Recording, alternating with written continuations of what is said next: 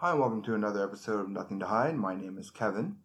And on today's episode, we're going to be marking this auspicious day, December 25th. Let's begin. I'd like to start with a poem that I was inspired to write this morning. It's called A Time to Reminisce. Today is December 25th and people around the world would typically be celebrating the day with friends and family. But many are celebrating alone due to COVID. Regardless of your religious beliefs, today marks a day you are thought of by a friend who you may not have spoken to for a year by way of a simple message Merry Christmas. Today is the day, perhaps you, send a message to someone whom you haven't spoken to in some time.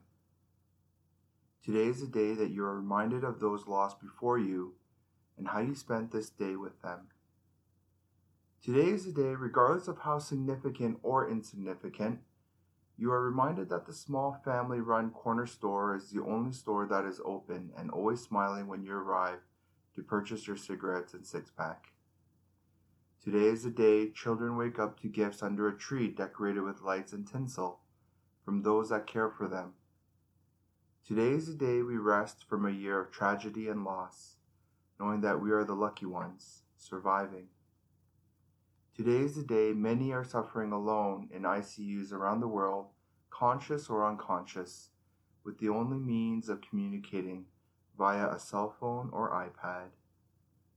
Today is the day we are reminded of how grateful we are for those we love and those who love us. Today is the day we are reminded of what or who we take for granted, and perhaps we take some time to show them love. Today is the day. I was inspired to write this poem on this auspicious day from the beginning of a movie I caught in passing with Will Smith called Collateral Beauty. He begins by sharing three ways of connecting with people love, time, and death. I would add one more change. It begins with love of self. As Ram Dass says, you are loving awareness. Despite how you feel or what you believe, the fact that you are listening to this is proof you are loved. And so I urge you to share this love by sending a message of hope, by helping those in need, by taking care of one another. This past year, we've seen so many moments, often neglected by the evening news, of people showing each other love by online fundraising campaigns to save a local beloved store in the community at risk of going under, the love and support of our frontline health and emergency workers sacrificing their own well being to be there for those in need. Love is all around us. Time, the one constraint reminding us of our limited mortality, constantly encouraging us to chase a linear path to fulfill the dreams of our parents, our families, or ourselves. Time doesn't have to be our enemy, but our reminder that you are precious, that this moment is precious. And because of time, we may not take for granted this amazing time to be alive despite COVID, which will also pass with time, approximately 18 months. If there is any obvious reminder of death, it is the year 2020. Leaving a trail of destruction, COVID has ravaged communities, countries, and the world. We are left without our elders who've taught us wisdom and the times they used to dance in the rain because they didn't have the internet. It's never too late to change. Scientifically, you are not the same person you were a second ago, a month ago. And perhaps, like me and the COVID weight I've accumulated, not the same as a year ago. So why limit yourself to the hypothetical box you've contained yourself in?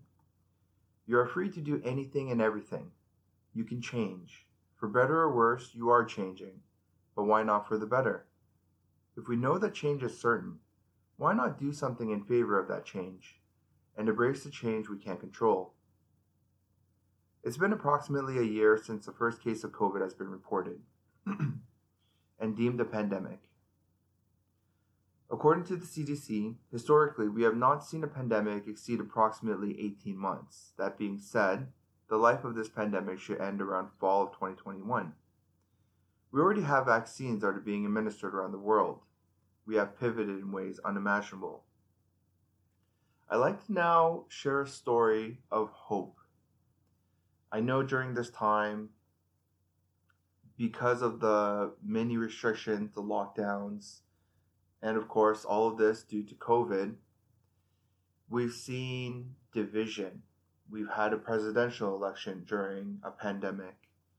We've seen the rising of people fighting for their liberties, believing that masks don't help or perhaps vaccines do not help. I want to share this story as an example to help bridge and bring the divided communities back together. This is a story I found online, um, which is from a book by uh, Rabbi Paysach Krohn. It appeared in his 1999 book, Echoes of the Maggid. It reads In Brooklyn, New York, Chush is a school that caters to learning disabled children.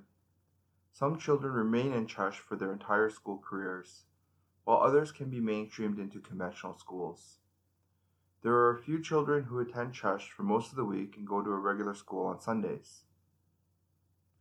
At a Chush fundraising dinner, the father of a Chush child delivered a speech that would never be forgotten by all who attended.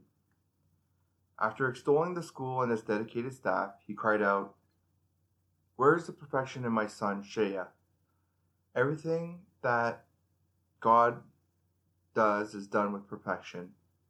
But my child cannot understand things as other children do. My child cannot remember facts and figures as other children do. Where is God's perfection?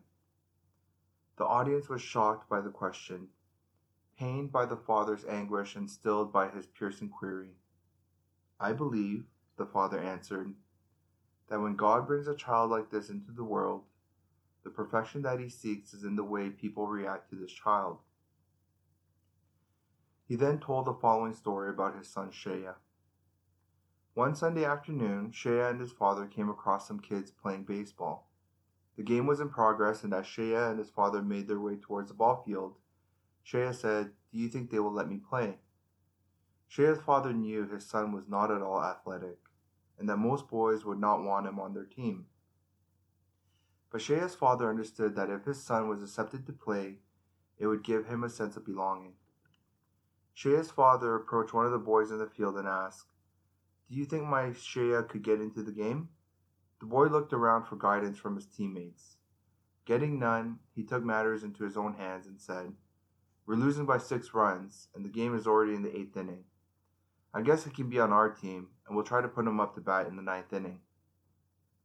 Shea's father was ecstatic. As Shea smiled broadly, Shea was told to put on a glove and go out to play short center field, a position that exists only in softball.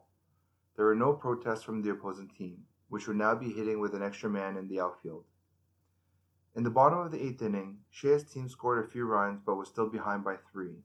In the bottom of the ninth inning, Shea's team scored again and now with two outs and the bases loaded and the potential winning runs on base, Shea was scheduled to be out. Would the team actually let Shea bat at this juncture and give away their chance to win the game? Surprisingly, Shea was told to take a bat and try to get a hit. Everyone knew that it was all but impossible, for Shea didn't even know how to hold the bat properly, let alone hit with it. However, as Shea stepped up to the plate, the pitcher moved in a few steps to lob the ball in softly, so that Shea should be at least be able to make contact. The first pitch came in, and Shea swung clumsily and missed. The pitcher again took a few steps towards forward to, to toss the ball softly towards Shea. As the next pitch came in, Shea swung the bat and hit a slow ground ball to the pitcher. The pitcher picked up the soft grounder and could easily have thrown the ball to the first baseman. Shea would have been out, that would have ended the game. Instead, the pitcher took the ball and threw it on a high arc to right field, far and wide beyond the first baseman's reach. Everyone started yelling, Shea, run to first! Shea, run to first! Never in his life had Shea run to first. He scampered down the baseline, wide eyed and startled. By the time he reached first base, the right fielder had the ball. He could have thrown the ball to the second baseman who would tag out Shea, who was still running. But the right fielder understood what the pitcher's intentions were. So he threw the ball high and far over the third baseman's head. As everyone yelled, Shea, run to second! Shea, run to second! Shea ran towards second base as the runners ahead of him deliriously circled the bases towards home. As Shea reached second base, the opposing shortstop ran towards him, turned him towards the direction of third base, and shouted, Shea, run to third. As Shea rounded third, the boys from both teams ran behind him, screaming, Shea, run home! Shea, run home! Shea ran home, stepped on plate, on home plate, and all 18 boys lifted him on their shoulders and made him the hero, as he had just hit the grand slam and won the game for his team. that day, said the father who now had tears rolling down his face, those 18 boys reached their level of perfection. They showed that it is not only those who are talented that should be recognized, but also those who have less talent. They too are human beings. They too have feelings and emotions.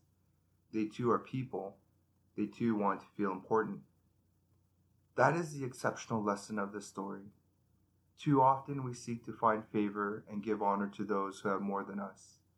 But there are people who have fewer friends than we, less money, and less prestige. Those people especially need attention and recognition. We should try to achieve the level of perfection in human relationships which the boys on the ball field achieved. Because if children can do it, we adults should certainly be able to accomplish it as well.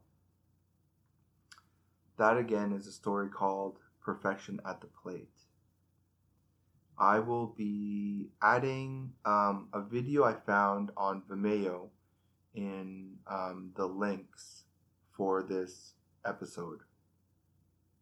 So, um, if you're not in tears already, um, feel free to do so. I know reading this story has um, certainly brought some tears to my eyes.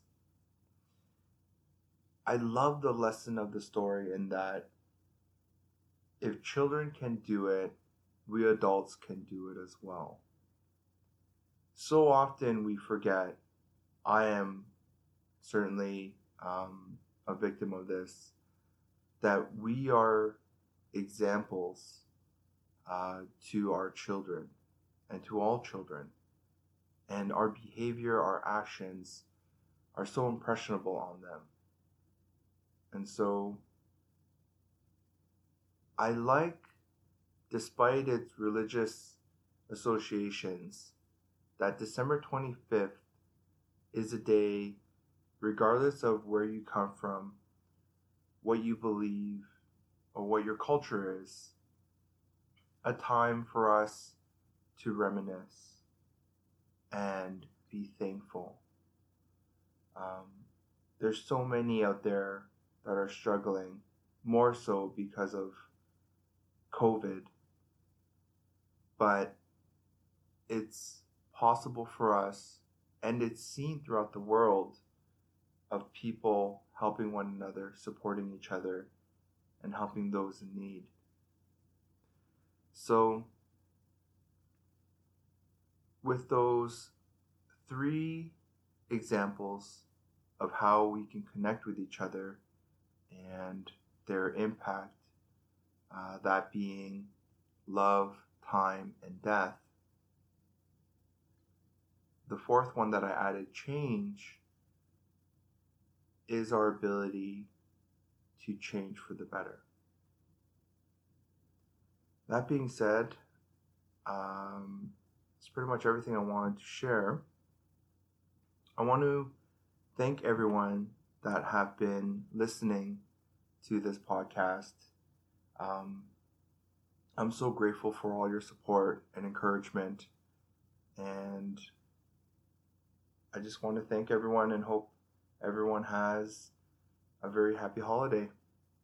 Thank you very much. Bye.